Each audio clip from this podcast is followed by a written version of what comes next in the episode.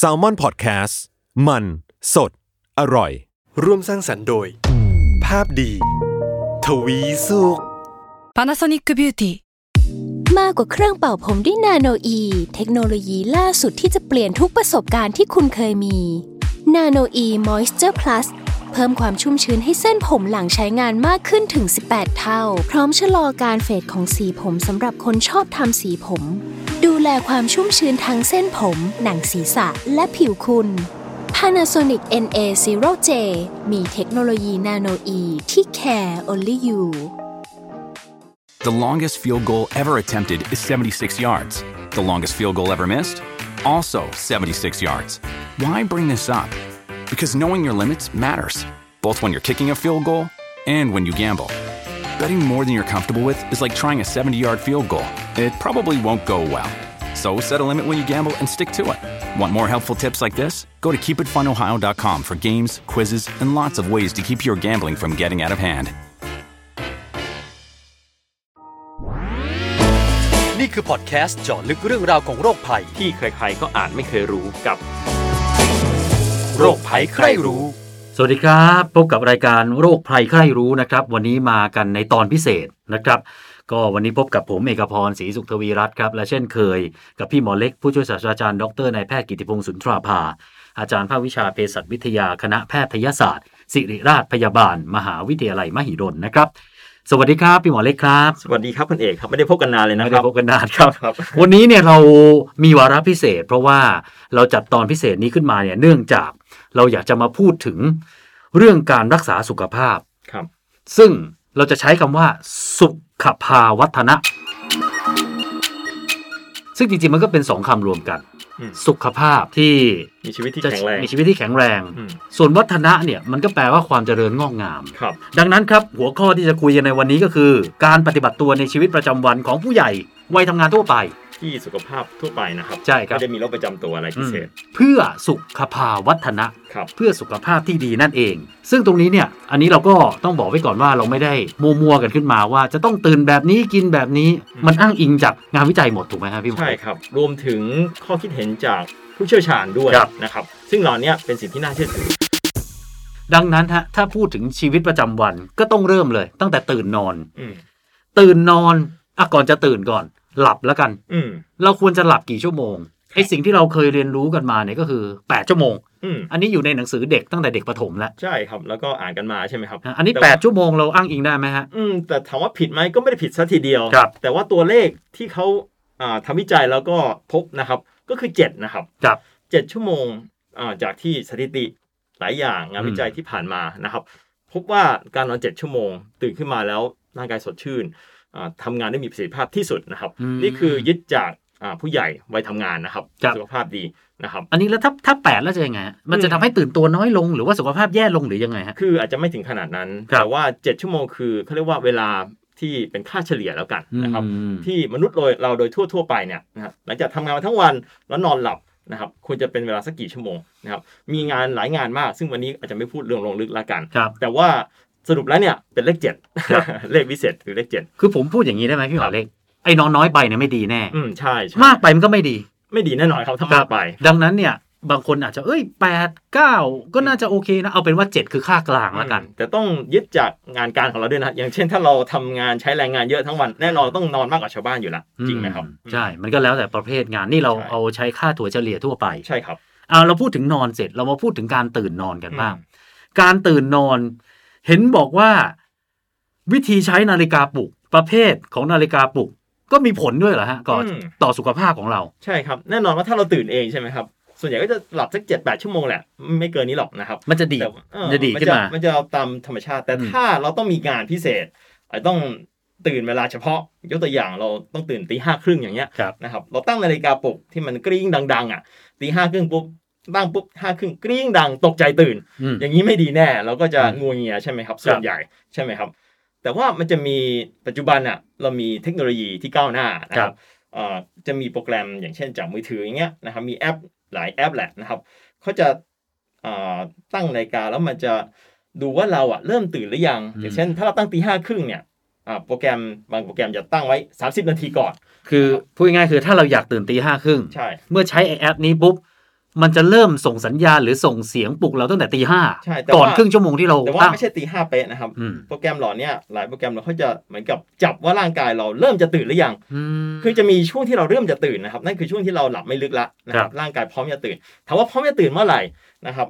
เขาพบว่านะครับตอนที่เราพร้อมจะตื่นคือช่วงที่เราเริ่มขยับตัวอืมนะครับ เริ่มขยับตัว ถ้าหลับลึกเรานิ่งนิ่งแน่นอนแต่ครับ ถ้าเริ่มขยับตัวนั่นคือร่างกายพร้อมจะทำอะไรละอืมนั่นก็โสตประสาทจะเริ่มทำงานอืมเพราะฉะนั้น โปรแกรมจะเริ่มจับจากเสียงนั่นแหละ เข้าใจว่าจะเป็นเสียงเวลาเราขยับตัวบนเตียงอะแหละนะครับ ฉะนั้นมือถือคงต้องอยู่ใกล้ๆนะครับครับพอจับเราก็ต้องขยับในช่วงตีห้าถึงตีห้าครึ่งนั่นแหละอืมสมมติถ้าเราเริ่มขยับสักตีห้าสิบนาที จะเริ่มส่งสัญญาณละอ๋อแต่ว่ามันจะไม่ดังเปี้ยงดังๆนะ มันจะค่อยเสียงจะดังขึ้นครับเรื่อยๆนะครับ เหตุผลเพราะว่าถ้าเสียงดังตื่นอยู่แล้วแหละอืมแต่ค่อยๆดังเหตุผลที่ค่อยดัง เพราะว่าส่วนประสาทเราจะเริ่มรับรู้ แล้วจะตื่นแบบธรรมชาตินั่นเองนะครับ ไม่ต้องให้มันดังแล้วปลุกให้เราตกใจ แล้วแล้วไอ้ไอ้นาฬิกาปลุกแบบโบราณอะอืมที่เป็นกิ้งครับสมมติทีหนึ่งแล้วแบบโอ้โหตกใจแทบจะดีดขึ้นมา อย่างนั้นอะมันไม่ดียังไง อันนี้อืมในในถ้า เชิงการแพทย์ ถ้าแน่นอนถ้าเรามันกิ้งดังช่วงที่เราพร้อมจะตื่นนั้นก็โอเคโชคดีไป ถ้าเราช่วงที่หลับลึกตื่นขึ้นมางูเงียครับ ใช่ไหมครับ อืม ส่วนใหญ่จะเป็นอย่างนั้นแหละนะครับ เราจะตกใจตื่นแล้วงูเงียเราก็ต้องพยายามตื่นให้ได้ อยากขอนอนต่อแล้วปิดอีกสักทีใช่ไหมครับอืม ส่วนใหญ่เป็นอย่างนั้นนะฮะแปลว่าสรุปง่ายๆคือ เมื่อปลุกแบบนั้นมันจะ มักจะทำให้เราตื่นมาแล้วไม่ค่อยพร้อม อืมใช่กับการตื่นจริงถูกต้องครับๆกับการใช้ชีวิต ใช่ครับอ๋อแต่แอปพลิเคชันมันจะเหมือนคล้าย ๆ กับมีกระตุ้นบ้างอืมให้ร่างกายเราเริ่มที่จะตื่นขึ้นมาตื่นตัวขึ้นมาอืมเหมือนพร้อมกับที่จะตื่นตัวนาฬิกาจะจับว่าเราเริ่มตื่นหรือยังถึงจะค่อยส่งเสียงเออจริงๆมันต้องแยกนะคำว่าตื่นกับตื่นตัว ใช่ครับ หน้าตื่นจริงสมองอาจจะไม่ตื่นก็ได้ ใช่ครับเดี๋ยวเราไปหาดูมันมีแอปฟรีหลายแอปเลย อีกอันหนึงคือเรื่องของแปรงฟันครับ ปกติแล้วเวลาคนเราตื่นเสร็จ เข้าห้องน้ำอืมมันมันก็มันเป็นสเต็ปเลยนะตื่นเข้าห้องน้ำล้างหน้าแปรงฟันอืมอาบน้ำใช่ส่วนใหญ่มักจะทำกันอย่างนี้ครับ แต่จริง ๆ แล้วเนี่ยมันมีข้อแนะนำเห็นบอกว่า เอ๊ะ เรื่องแปรงฟันเนี่ยเผลอๆแปรงหลังอาหารเช้าอาจจะดีกว่าแหละหรือว่ายังไง จริง ๆ ผมก็ไปหาข้อมูลนะครับ ผมอาจจะไม่ใช่ทันตแพทย์แต่หาข้อมูลครับมานะครับ คือถ้ากินข้าวเช้าแล้ว แล้วค่อยแปรงฟันเนี่ยอืมต้องรอเวลานะครับอย่างน้อยสักเข้าใจว่าหนึ่งชั่วโมง เพราะว่าในปากจะมีความเป็นกรดอยู่อืมนะครับแปรงเลยเดี๋ยวเขาเรียกว่าเคลือบฟันจะเสียได้นี่คือแปรงหลังอาหารอืมแต่เอ่อหลายหลายๆคนก็แนะนำให้แปรงออกก่อนอาหารอืมเหตุผลเพราะว่าช่วงที่เราตื่นหลับทั้งคืนเนี่ยแบคทีเรียจะสะสมในปากด้วยอืมนะครับมันเหมือนกับล้างเอาพวกแบคทีเรียออกไป นะแล้วค่อยกินข้าวอืมนะครับ อย่างนั้นน่าจะเหมาะกว่า ก็คือแต่ที่ว่าที่ตื่นมาแล้วปากเหม็นเนี่ยก็คือแบคทีเรียที่อยู่ในปากนั่นแหละ ใช่ครัแต่บถามว่ามีผลสำคัญไหมว่าก่อนหรือหลังอาหารจะเหมาะกว่า คือไม่ค่อยต่างกันหรอกในแง่ของผลลัพธ์ แต่ถ้าดูในเรื่องของเชื้อโรคด้วยหลาย ๆ อย่าง หลายคนก็แนะนำว่าแปรงก่อนอาหารไปเลย ตอนตื่นนอนปุ๊บก็ค่อยแปรง จะไม่ต้องรอว่าสภาพความเป็นกรดนู่นนี่อีกใช่ไหมครับในปากคือเพราะบางคนเขาก็จะเลือกที่ว่า ตื่นมางั้นกินก่อนอืมไหนๆก็กิน จะได้แปรงฟันทีเดียวอืมหลังอาหารเช้าอืมแต่ก็ต้องรอเวลานะ ถ้ากินเสร็จต้องรอเวลาสักพักหนึ่งอืมสักเกือบชั่วโมงหนึ่งอะให้สภาพความเป็นกรดมันหายไปก่อนครับนะครับ อืมครับ ทีนี้เราพูดถึงเรื่องอาหารกันบ้างอืมเมื่อกี้นะ ตื่นมาแปรงฟันไปแล้วก็ต้องกิน เรื่องอาหารเนี่ย จริง ๆ แล้วมันก็มีวิธีอยู่ ที่จะทำให้กินยังไงให้สุขภาพเราแข็งแรงที่สุดครับ อันนี้เนี่ยมีมีตามตามหลัก ของอืมวิชาทางการแพทย์นี่เขาว่ายังไงบ้างใช่ครับ ยึดผมยึดเอาจากอ่าที่เขาแนะนำของทางกระทรวงอ่าของทางอเมริกาน่ะนะครับ ทางสาธารณสุขอเมริกาเขาแนะนำเขาเรียกว่า My Plate นะครับ คือเขาแนะนำเป็นสูตรอ่าแต่ละมื้อแหละนะครับ ก็เหมือนกันทุกมื้อแหละสำคัญคือต้องมีไฟเบอร์เยอะอืมๆนะครับ ครึ่งจานจะเป็นไฟเบอร์จากผักผลไม้นะครับ ถ้าดูจากรูปนะครับอืมอ่าเดี๋ยวไปค้นในเน็ตได้ชื่อ My Plate ของสหรัฐนะครับ จะเป็นจานหนึ่งครึ่งจานผักผลไม้หนึ่งในสี่จะเป็นพวกอาจจะพวกกลุ่มคาร์โบไฮเดรตนะครับอืมข้าวอ่าแป้งข้าวแป้งถั่วทั้งหลายได้นะครับอืมแล้วก็อีกหนึ่งในสี่พวกโปรตีนนะครับ ก็จะเป็นอย่างนี้แหละปริมาณที่เหมาะสม แล้วก็รับอาจจะมีนมสักอืมแก้วหนึ่งนะครับ นี่คือที่เขาแนะนำนะครับครับในแต่ละมื้ออาหารอืมครับ ก็คือไม่ว่าคุณจะกินอะไรก็แล้ว แต่ไอ้ไอ้ตรงเนี้ยอืมมันจะมันจะอย่างน้อยมันก็ช่วยเตือนอะครับ หนึ่งจานเราคิดหนึ่งวงกลมครับสองส่วนสี่เน้นผักผลไม้ใช่หนึ่งส่วนสี่แป้งหนึ่งส่วนสี่เนื้อ ใช่คุณเองกินถึงไหมครับผักผลไม้แต่ละมื้อโอ้โห ไม่น่าถึงฮะใช่ส่วนใหญ่ไม่ถึงกันหรอก แล้วขออภัยนะบางมื้อผมไม่มีผักเลยด้วยซ้อืมจริง ๆ ไม่ไม่ไม่ถูกจริง ๆ ผักผลไม้เป็นหลักมากครักบว่านะครับำเมื่อกี้เราพูดถึงสัดส่วนการกินอาหารไปแล้วตต้องมีผักผลไม้ครึ่งหนึ่งอืมหนึ่งส่วนสี่เป็นแป้งหนึ่งส่วนสี่เป็นโปรตีนครับแล้วทีเนี้ยเราจะรู้ได้ไงครับว่า เรา ปริมาณขนาดไหนที่มันเหมาะสมกับตัวเรา อืม อย่างผมตัวใหญ่หน่อยอย่างเงี้ยครับ ผมก็กินเยอะ ครับ บางคนกินน้อยอย่างเงี้ยเออแล้วมันอะไรมันจะเป็นตัวบอกว่าควรกินเท่าไหร่ ใช่ คือจริงๆ มันมีปริมาณแคลอรี่คำนวณแหละ โดยพื้นฐาน แต่เราอาจจะไม่ต้องขนาดนั้นครับ นะครับยึดเอาง่ายๆนะครับ ผมขอเอาตัวอย่างของคนญี่ปุ่นที่แนะนำกัน อย่างผมก็ได้รับคำแนะนำจากแม่ผมตั้งแต่เด็ก อืม กินไม่ต้องอิ่มสักร้อยเปอร์เซ็นกินอิ่มแค่แปดสิบเปอร์เซ็นของท้อง อืมอืมเหตุผลเพราะคือมันมีช่วงที่เราแบบเริ่มใกล้ๆจะอิ่มแล้วไอ้นั่นแหละช่วงประมาณ 80%แล้วแค่นั้นพอละเออไม่ต้องกินซะแบบให้อิ่มคือไอ้มีมันคือถ้าอยากอยากให้คุณผู้ฟังนึกตามไอความรู้สึกแบบเพิ่งกินบุฟเฟ่ต์มาอันนั้นนะไม่ใช่แน่ อันนั้นนะเกินร้อย อืมใช่ แต่การกินข้าวมันจะมี เฮ้ออิ่ม อืมคำไอคำนี้แหละมันคือร้อย ใช่ เออ แต่ผมพอจะเข้าใจที่หมอพี่หมอเล็กบอกอืมว่ามันมีช่วงใกล้อิ่มอืมคุณผู้ฟังลองนึกตามนะ มันช่วงแลนดิ้งอืมใช่ช่วงแลนดิ้งเนี่ยมันคือช่วงที่ ถ้าเราหยุดกินมันอิ่มอืมนึกออกไหมเออมันจะมันจะมีมันมันจะมี อ่า ช่วงเวลานั้นอยู่ใช่ครับ อันเนี้ยคือแปดสิบเปอร์เซ็นนั้นถูกไหมถูฮะกต้องคือบอกให้เห็นภาพจะยากหน่อย แต่ว่ามันเป็นอย่างนี้นจริงอืมๆครับอืมหลายคนจะจะพอจะทราบแหละ คือแน่นอนมันกินอิ่มจนอิ่มเออใช่ที่มันเออใช่แต่ว่าถ้าอิ่ม80%จะดี ซึ่งผมก็ประสบกับตัวเองนะครับเอาตรงผมน้ำหนัก 60 บวกลบ 2 กิโลมาตั้ง 20 กว่าปีไม่เคยเปลี่ยนนะฮะครับผมยึดหลายอย่างจากนี่แหละ รวมถึงการกิน 80%ด้วยอืเอมครับของผมเนี่ยขึ้นพวดพวดเพราะผมจะมีความรู้สึกโคตรอิ่มแล้วอะแบบนี้อยู่เป็นประจำแสดงว่าอันนี้คือผิด เออเออความไม่รู้สึใช่กกำลังเหมาะใช่อิ่มครับแปดสิบเปอร์เซ็นต์ใช่ผมว่าหลักการนี้ดีครับอืมจริง ๆ มันมีเหตุผลทางอ่าชีวภาพนิดหน่อย คือมันจะมีส่งสัญญาณจากลำไส้ไปที่สมอง บ่งว่าเราอิ่มแล้วนะอะไรเงี้ยไอสัญญาณที่ส่งไปอะมันจะมีช่วง delay นิดนึงนะครับอืมอืมเอ่อช่วง delay ตอนนั้นแหละ ก็คือช่วงไอ้แปดสิบเปอร์เซ็นต์ไอ้เหลือยี่สิบเปอร์เซ็นต์สุดท้ายนั่นแหละครับถ้าเรากินนำไปก่อนคือเหมือนกันเราจะกินนำก่อนที่จะสัญญาณจะส่งไปถึงครับฉะนั้นก็คือแปดสิบเปอร์เซ็นต์คือช่วงที่พอดีเลยอืมสัญญาณให้เวลามันส่งหน่อยอืมมันก็จะอิ่มเองอย่างครับที่คุณเอกบอกช่วง landingคือสัญสัญสัญไม่ใช่ว่าส่งสัญญาณแล้ว แต่ก็ยังเติมไปเรื่อยเออๆมันก็จะล้นเออใช่ครับครับอ้ออีกเรื่องหนึ่งน้ำด้วย น้ำเนี่ย ถามว่าคนเราต้องดื่มกี่แก้วเราเรียนกันเท่าไหร่ วันหนึ่งนั่นแหละนะแปดแก้ว อืมแปดถึงสิบแก้วก็ปครัระบมาณสักสามลิตรสามลิตรกว่านะครับเมืองร้อนอาจจะต้องดื่มเยอะหน่อยเพราะเสียเหงื่อเยอะถ้าออกกำลังกายเยอะอาจจะดื่มมากกว่านี้ใช่ไหมครับอืแต่แน่นอนว่าน้ำอะก็ต้องดื่มให้พอนะครับหลายคนดื่มไม่พอจริงๆ โดยเฉพาะผู้สูงอายุนะครับครับยิ่งหน้าร้อนเนี่ยบางคนอาจจะไม่หิวด้วยความที่พออายุอายุมากขึ้นอ่าหลายอย่างอาจจะทำให้ไม่กระหายน้ำกิจกรรมก็ไม่ได้เคลื่อนตัวเยอะ ตรงเนี้ยเอ่ออันตรายมากยิ่งถ้าหน้าร้อนเสียเหงื่อเยอะจะเสียน้ำได้นะครับครับฉะนั้นน้ำต้องดื่มให้พอ อันนี้ผมแนะนำเลยนะ เดี๋ยวนี้เขามีกระติกอืมกระติกที่ที่มันจะตวงเลยครับสมมติสามลิตรใช่ไหมฮะครับมันจะเป็นกระติกสามลิตรเลย แล้วมันก็จะบอกว่าจะคอยเตือนเราว่าเนี่ย คุณกินทำเป็น mission ประจำวันนะอืมคุณไปห้าสิบเปอร์เซ็นต์ของ mission วันนี้แล้วนะอืมซึ่งจริงๆมันก็คือแก้วอ่าขออภัย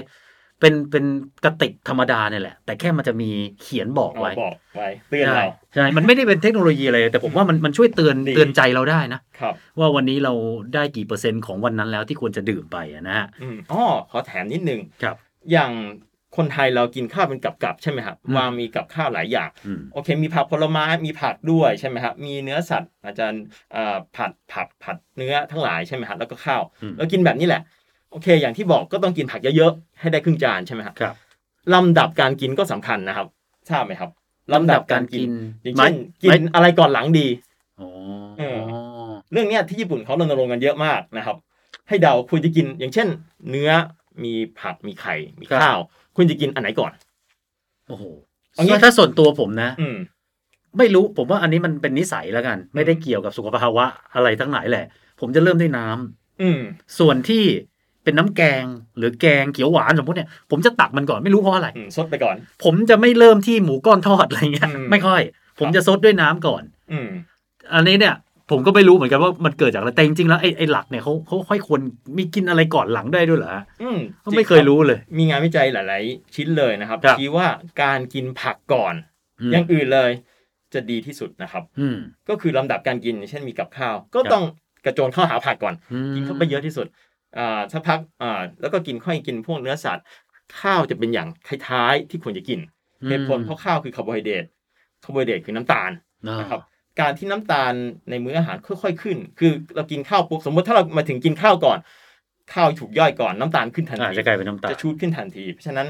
เขาอยากให้น้ำตาลขึ้นหลังสุด เพราะอะไรฮะเออมันมันมีหลายเหตุผลทางกลไกธรรมชาติ แต่ว่ามันมีอีกอย่างหนึ่งก็คือ การกินผักก่อนอะมันมีส่วนช่วย ให้เราอิ่มจากผักก่อนด้วยนะครับอืมอย่าลืมว่าถ้าเรากินข้าวก่อนแน่นอนกินปริมาณข้าวได้เยอะใช่ไหมถ้าเรากินผักก่อนอย่างอื่น แล้วก็ตามด้วยเนื้อสัตว์สุดท้ายข้าวจะกินได้น้อยหน่อยเออใช่ไหมันจะไปทอนทอนใช่ท้องเราใช่อันนี้ส่วนหนึ่งนะครับเออที่เห็นได้ชัด แต่ก็มีหลักอย่างอื่นด้วยกลไกธรรมชาติ ถ้าเกิดเราน้ำตาลขึ้นทีหลังมันจะดีกว่า ขึ้นก่อนมันจะไม่ดีในแง่ของการทำงานในร่างกายเหมือนพอหิวแล้วมันจ้วงใหญ่เลยไงอืมแล้วอะไรก็เริ่มอะไรก่อนเราก็จะจ้วงอันนั้นก่อนมัทำให้เราเลยอิ่มก่อนด้วยนะครับ ถ้ามีพวกไฟเบอร์เยอะๆนะครับอืมอืมหลายอย่างจะดีกว่านั่นเอง แต่เริ่มผักอย่างแรกก็ต้องกินเยอะด้วย ไม่ใช่ว่าซัดแค่สองช้อนซัดแล้วหลังจากนั้นน่องไก่อีกสามน่องอะไรเงี้ยมันก็ไม่สมดุลใช่ครับ กินให้เยอะหน่อยสักพักเออพออยู่ตัวแล้วก็กินอย่างอื่นอืมใช่ครับ เออเนาะไม่เคยรู้เรื่องนี้เลยว่าลำดับประเภทของการกินครับ กินผักก่อนอืมเนื้อแล้วค่อยข้าว ใช่ครับ ส่วนน้ำจะกินยังไงก็ไม่เป็นไรครับ แต่หมายถึงถ้าตัวมื้ออาหารตัวตัวอาหารเนี่ยแหละนะครับครับผักตอนอย่างแรกเออผมเคยอันนี้อันนี้ผมนอกเรื่องนิดนึงครับเห็นเพื่อนผมคนหนึงเขาเคยใช้เทคนิคเขาก็กินแบบที่เขาอยากกินนั่นแหละครับ แต่เมื่อเขากินข้าวไปสักประมาณสามช้อนครับเขาจะกินน้ำหนึ่งแก้วเลยนะอืมเพื่อต้องการเพราะลดความอ้วนเหมันอยากให้ตัวเองอะอิ่มท้องไว้ แต่ก็สมมติข้าวขาหมูอย่างเงี้ยก็อยากกินอืมแต่ก็เอาวะ ข้าวขาหมูเอาสามช้อนแล้วก็น้ำอืมเขาบอกว่ามันช่วยตรงที่ว่าปกติเนี่ยเขากินสมมติข้าวขาหมูสองจานเนี่ยเขาจะกินจานเดียวครับ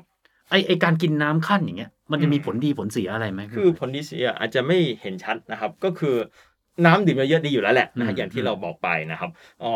ก็จะดื่มในมื้ออาหารก็ไม่ได้มีผลมากเท่าไหร่นักหรอกนะครับอืมแต่ว่าก็อยากให้ดื่มน้ำด้วยนั่นแหละนะฮะดื่มน้ำเยอะๆดีอยู่แล้วนะครับอืมไม่มีปัญหาหรอกแต่ในเด็กส่วนใหญ่เขาจะไม่ค่อยแนะนำเพราะว่าเดี๋ยวเด็ก จะไปอิ่มน้ำแล้วมันจะไม่ได้สารอาหารใช่ถูกต้องาหารใช่ครับได้อิ่มน้ำแทนใช่อืมมันโดนด่าประจำตอนเด็กจำได้เลยอืมเราพูดกันถึงในผู้ใหญ่แล้วแหละในผู้ใหญ่เออครับอะทีนี้เรามาที่เรื่องของการทำงานกันบ้างอืมเรื่องการทำงานผมก็เชื่อว่าส่วนใหญ่นะส่วนใหญ่อาชีพของผมว่า8 9 0จะนั่งนั่งเป็นหลัก ก็จะมีบ้างที่ท่านออกกำลังกายอ่าใช้แรงงานหน่อยหรือว่าต้องขยับตัวหน่อย อันนี้ผมว่าถือว่าเป็นผลพลอยได้แล้วกันอืมทำให้ท่านสุขภาพดีใช่ แต่ไอ้นั่งนานไปเนี่ย อันเนี้ยผมว่าเรารู้กันดีอยู่แล้วแหละครับบางที office syndrome อะไม่ต้องพิมพ์คอมก็ได้นะอืมแต่นั่งนานๆอะ มันจะร่างกงร่างกายอะไร มันก็จะผิดรูปเพราะว่าเราไม่ได้ขยับเขยื้อนตัวบ่อยครับเห็นบอกว่าไอ้เรื่องการนั่งเนี่ยนั่งมากเกินไปนอกจาก office syndrome แล้วอืมมันก็มีผลเสียต่อสุขภาพด้วย เยอะเลยครับครับเยอะเลยมีงานวิจัยบางชิ้นถึงขั้นบอกว่าเลวร้ายกว่าสูบบุหรี่อีกนะครับโอ้โหเออซึ่งแน่นอนว่านั่งนานๆเนี่ยมันมีผลเยอะมากไม่ใช่แค่เรื่องกล้ามเนื้อหรือ office syndrome ทั้งหลายแน่นอนมันเกิดอยู่แล้วอืมแต่ว่าเรื่องอื่นไขมันในเลือดสูงง่าย หรือว่าอีกหลายๆอย่างตามมาอืมบางชิ้นบอกว่าจะเป็นมะเร็งมีแนวโน้มเป็นง่ายขึ้นอีกด้วยซ้ำแค่นั่งนานเนี่ยนะอาจจะไม่ใช่โดยตรง แต่ด้วยเหตุผลอะไรก็ก็ก็ไม่ทราบแต่ด้วยสถิตินะครับเขาพบว่ามีมะเร็งบางชนิดเกิดได้มากขึ้นด้วยซ้ำนะครับจากเพราะการฉะนั้นเนี่ยนั่งใช่มันก็เลยแนะนำว่า ถ้างานเราเป็นนั่งเป็นหลักซึ่งส่วนใหญ่นั่งเยอะแหละนะครับ ให้ลุกขึ้นยืนนะครับ เดินไปทำอย่างอื่นสักอย่างน้อยสักนาทีหนึ่งก็ได้หรือลุกแล้วนั่งใหม่ก็ยังดีนะครับ ทุกครึ่งชั่วโมงทุกครึ่งชั่วหโมรืองถ้าไม่ไหวก็ทุกชั่วโมงหนึ่งนะครับไม่ใช่ว่านั่งค้างไว้สองสามชั่วโมงค่อยลุกทีหนึ่งอย่างนี้จะไม่ดีนะครับ ครับแล้วอย่างหนึ่งหลายคนคิดว่าเออนั่งนานๆแล้วไม่เป็นไรเดี๋ยวฉันก็ออกกำลังกายเอง อืม คงทดแทนกันได้ มีงานวิจัยหลายชิ้นชี้ว่าทดแทนกันไม่ได้นะครับอืมนั่งนานๆก็ส่วนนั่งนานๆ เกิดผลร้ายแน่ ออกกำลังกายมันดีแน่แหละ แต่ว่าไม่ได้ชดเชยกับการนั่งนานๆนะครับอืมเพราะฉะนั้นต้องลุกขึ้นยืน เหมือนสูบบุหรี่อะกินวิตามินอะใช่ใช่มันไม่ชดเชยกัน ถูกพูดถูก ไม่ชดเชยกันเลย เออ อันนี้ก็นะ อย่างน้อยใครนั่งนานๆ ขยับสักนิดนึง ลุกมาใช่บิดขี้เกียจสักสองครั้งอืมแล้วนั่งต่อก็ได้ ถูกต้องครับครับ ดีกว่า แล้วอีกประเด็นหนึ่ง อันนี้เนี่ยผมเคยเห็นเหมือนกันนะข่าว ข่าวที่จริงๆ มันจะแนบมากับข่าวทางยุโรป เพราะที่ยุโรปเนี่ยเขาจะมีวัฒนธรรมนอนกลางวัน อืมอืมอืมแล้วเวลาเราเห็นเห็นข่าวลักษณะแบบเนี้ยไอ้ท้ายข่าวเขาก็จะมีว่า จากงานวิจัยก็มีการระบุว่ามันช่วยให้สุขภาพของเราแข็งแรงขึ้นดีขึ้น ครับ อันเอาเอาอย่างแรกก่อนนะ อืมนอนกลางวันนี่ดีจริงไหมฮะเออ ตัวนี้น่าสนใจนะครับฮะอ๋อหลายคนคิดว่าวินอนกลางวันปุ๊บปุ๊บขี้เกียจไม่ไม่ใช่นะมันมีเหตุผลผมอะชอบนอนกลางวัน แล้วเมียผมจะด่าผมประจำว่านอนอีกแล้วแต่ผมอะนอนกลางวันมาตั้งแต่เด็กอืมไม่รู้เพราะอะไรครับ ไม่ว่าจะเหนื่อยหรือไม่เหนื่อยด้วยนะครับเหมือนมันติดเป็นนิสัยแล้วอะอืมน่าน่าสนใจคือมีการวิจัยเยอะมากเลยชี้ว่าการนอนช่วงกลางวันดีต่อสุขภาพนะครับ แต่นอนที่ต้องดูระยะเวลาเออผมอะมันมันจะเป็นคำถามที่สองตามมาว่านอนกลางวันดีไหมกับอืมแล้วไอ้ที่ดีเนี่ย นานเท่าไหร่เออนั่นแหละนั่นแหละเพราะนี่ด้วยนะครับ คือนานไปไม่ดีแน่นะครับอืมถ้านอนกลางวันนานเกินไปเป็นชั่วโมงสองชั่วโมงนั่นแหละจะทำให้กลางคืนเรานอนแย่ลงอืมมันจะรบกวนการนอนกลางคืนอืมอืมนะแต่ว่าถ้านอนกลางวันแบบเหมาะสมครับที่นี่คือนอนสัก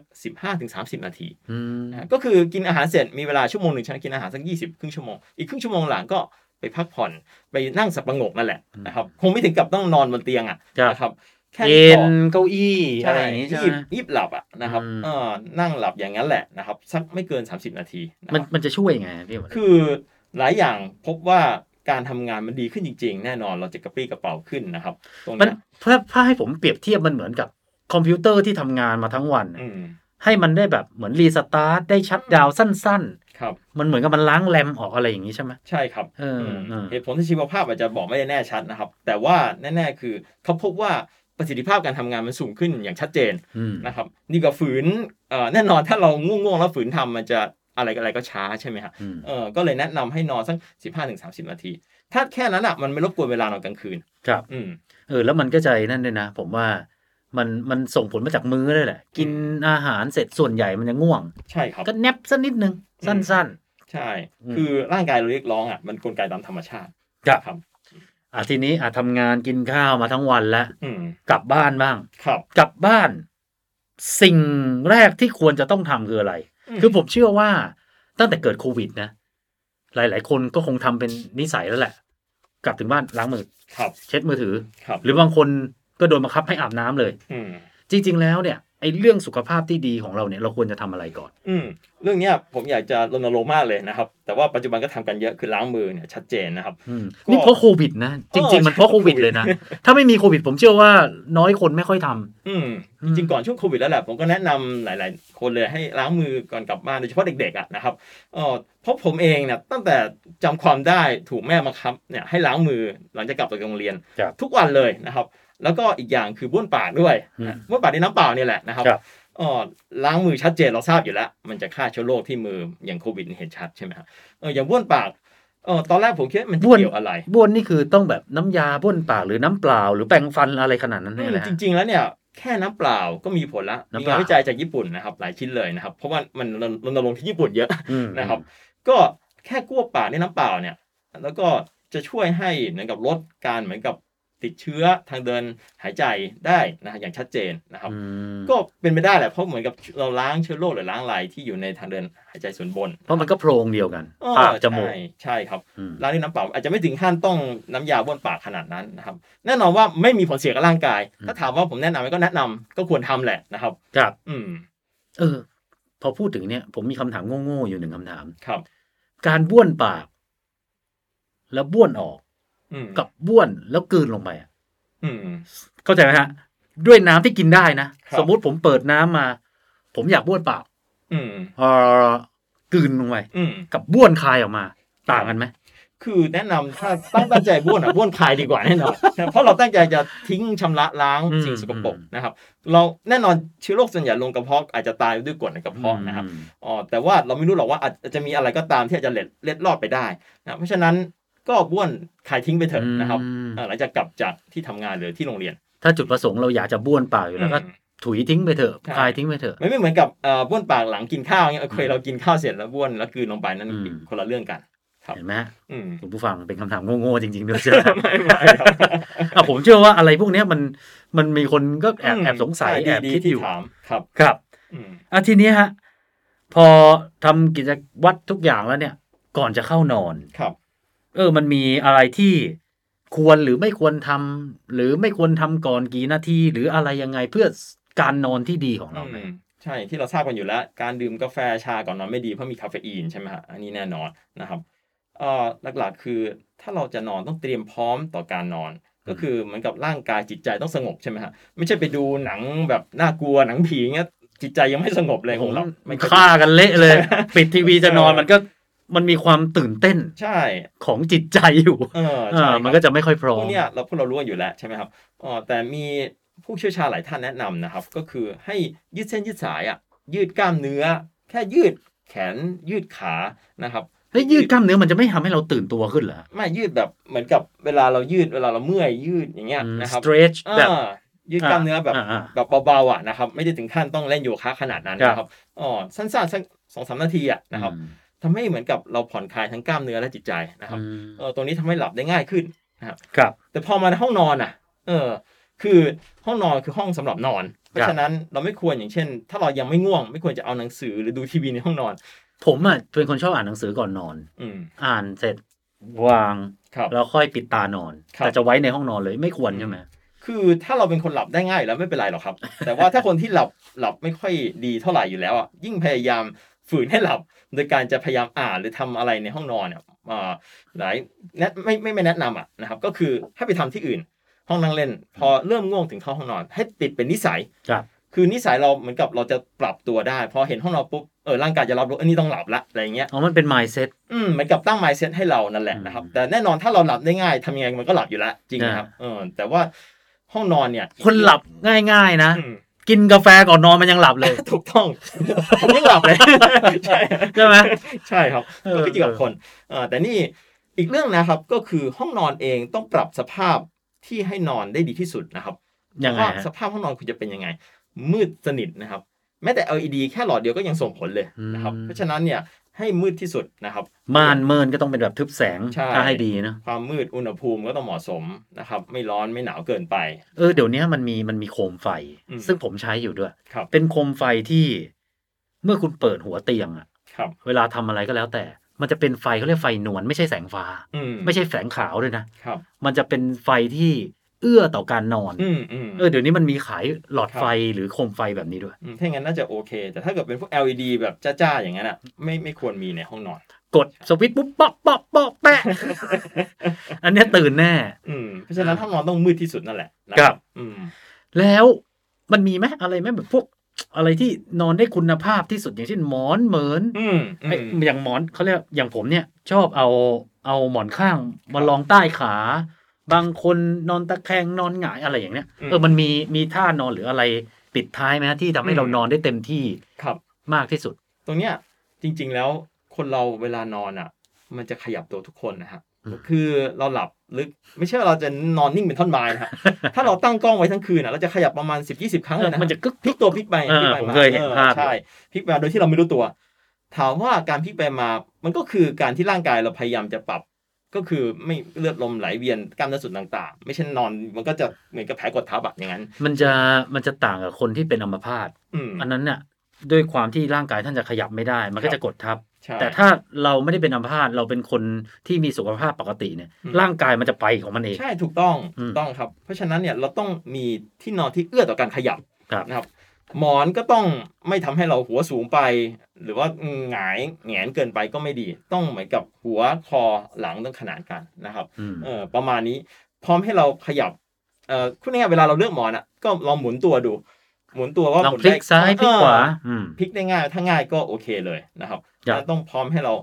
อ่าพลิกได้ง่าย ๆ ที่นอนไม่นุ่มไปอย่างนี้ด้วยอืมอ้อสำคัญที่สุดอีกอย่าง ต้องออกกำลังกายให้พอนะครับ ถ้าออกกำลังกายไม่พอเราก็จะหลับไม่ลึกอีก แนะนำว่า อืมออกแบบแอโรบิกนะครับแอโรบิกคือการออกแบบสม่ำเสมอเป็นจังหวะต่อเนื่องครับอย่างน้อย 30 นาทีนะครับอืมก็คือความนานก็คือ 30 นาทีนั่นแหละแอโรบิกนี่จะบอกว่าเป็น cardio ได้ไหมอืมนั่นก็คือแอโรบิกก็คือการเอ่อขยับร่างกายแบบต่อเนื่องเป็นจังหวะนะคแต่รับแต่ที่พี่หมอบอกแอโรบิกเพราะว่ามันจะได้มีจังหวะ ใช่อ่าเอออย่างเช่นเอ่อเคเต้นแอโรบิกอะใช่แน่นอนครับเดินก็ใช่วิ่งก็ใช่จักรยานก็ใช่นะครับอืมตรงเนี้ยเป็นจังหวะต่อเนื่องใช่ไหมครับ เป็นเวลาอย่างน้อย 30 นาทีต่อเนื่องกันนะครับ เป็น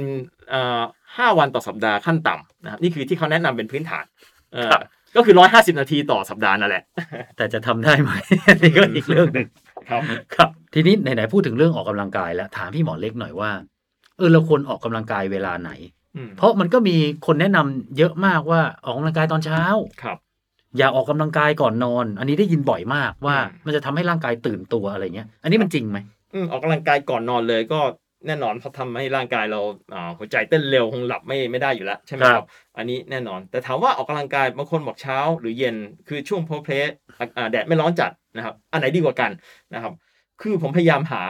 เอ่อไม่มีอันไหนชัดเจนนะครับแน่นอนว่าดีทั้งคู่แหละ ไม่มีอะไรเสียหายหรอกนะครับ แต่สิ่งสำคัญคือความสม่ำเสมออืมอะไรก็ตามที่ทำให้เราสม่ำเสมอได้ ยึดอ่อนนั้นเป็นหลัก ครับ ถ้าใครก็ตามสะดวกตอนเย็นให้ยึดตอนเย็นไว้อืมใครก็ตามสะดวกตอนเช้าก็ตอนเช้านั่นแหละ แต่ที่งานวิจัยหลายชิ้นชี้ก็คือตอนเช้าดีกว่า เหตุผลสำคัญว่าคนส่วนใหญ่อะตอนเช้าจะสะดวกกว่าอืมทำให้เกิดความสม่ำเสมอในการออกกำลังกาย คือที่สะดวกหมายความว่าตื่นมาปุ๊บมันไม่มีใครตื่นมาแล้วมีตารางงานเลย ใช่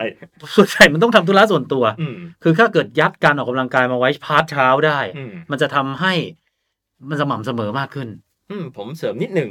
คือถ้าคนไม่มีเวลาจริง ๆ เลยนะ ก็มีหลายคนแหละนะครับรวมถึงผมด้วยนะอาจจะไม่มีเวลาออกกำลังกาย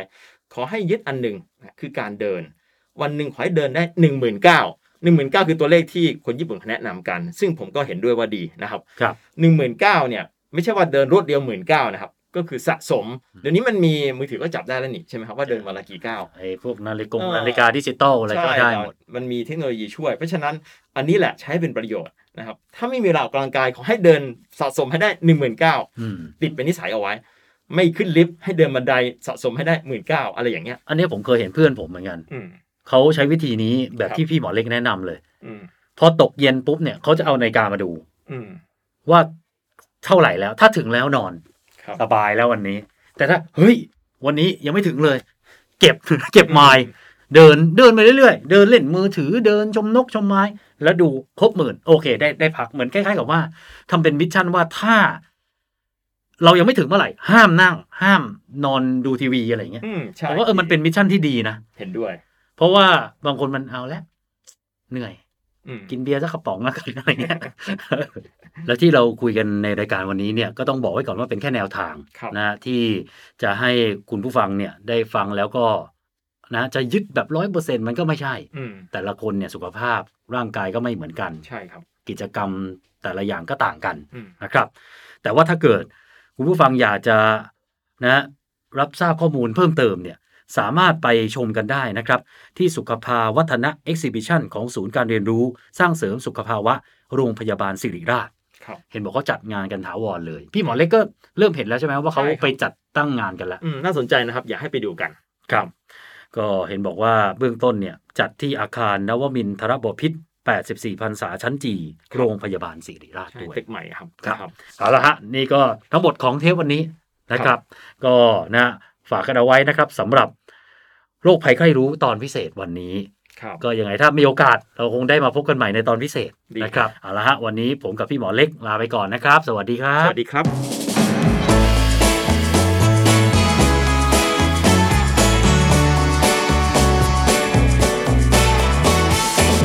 โรคภัยใครรู้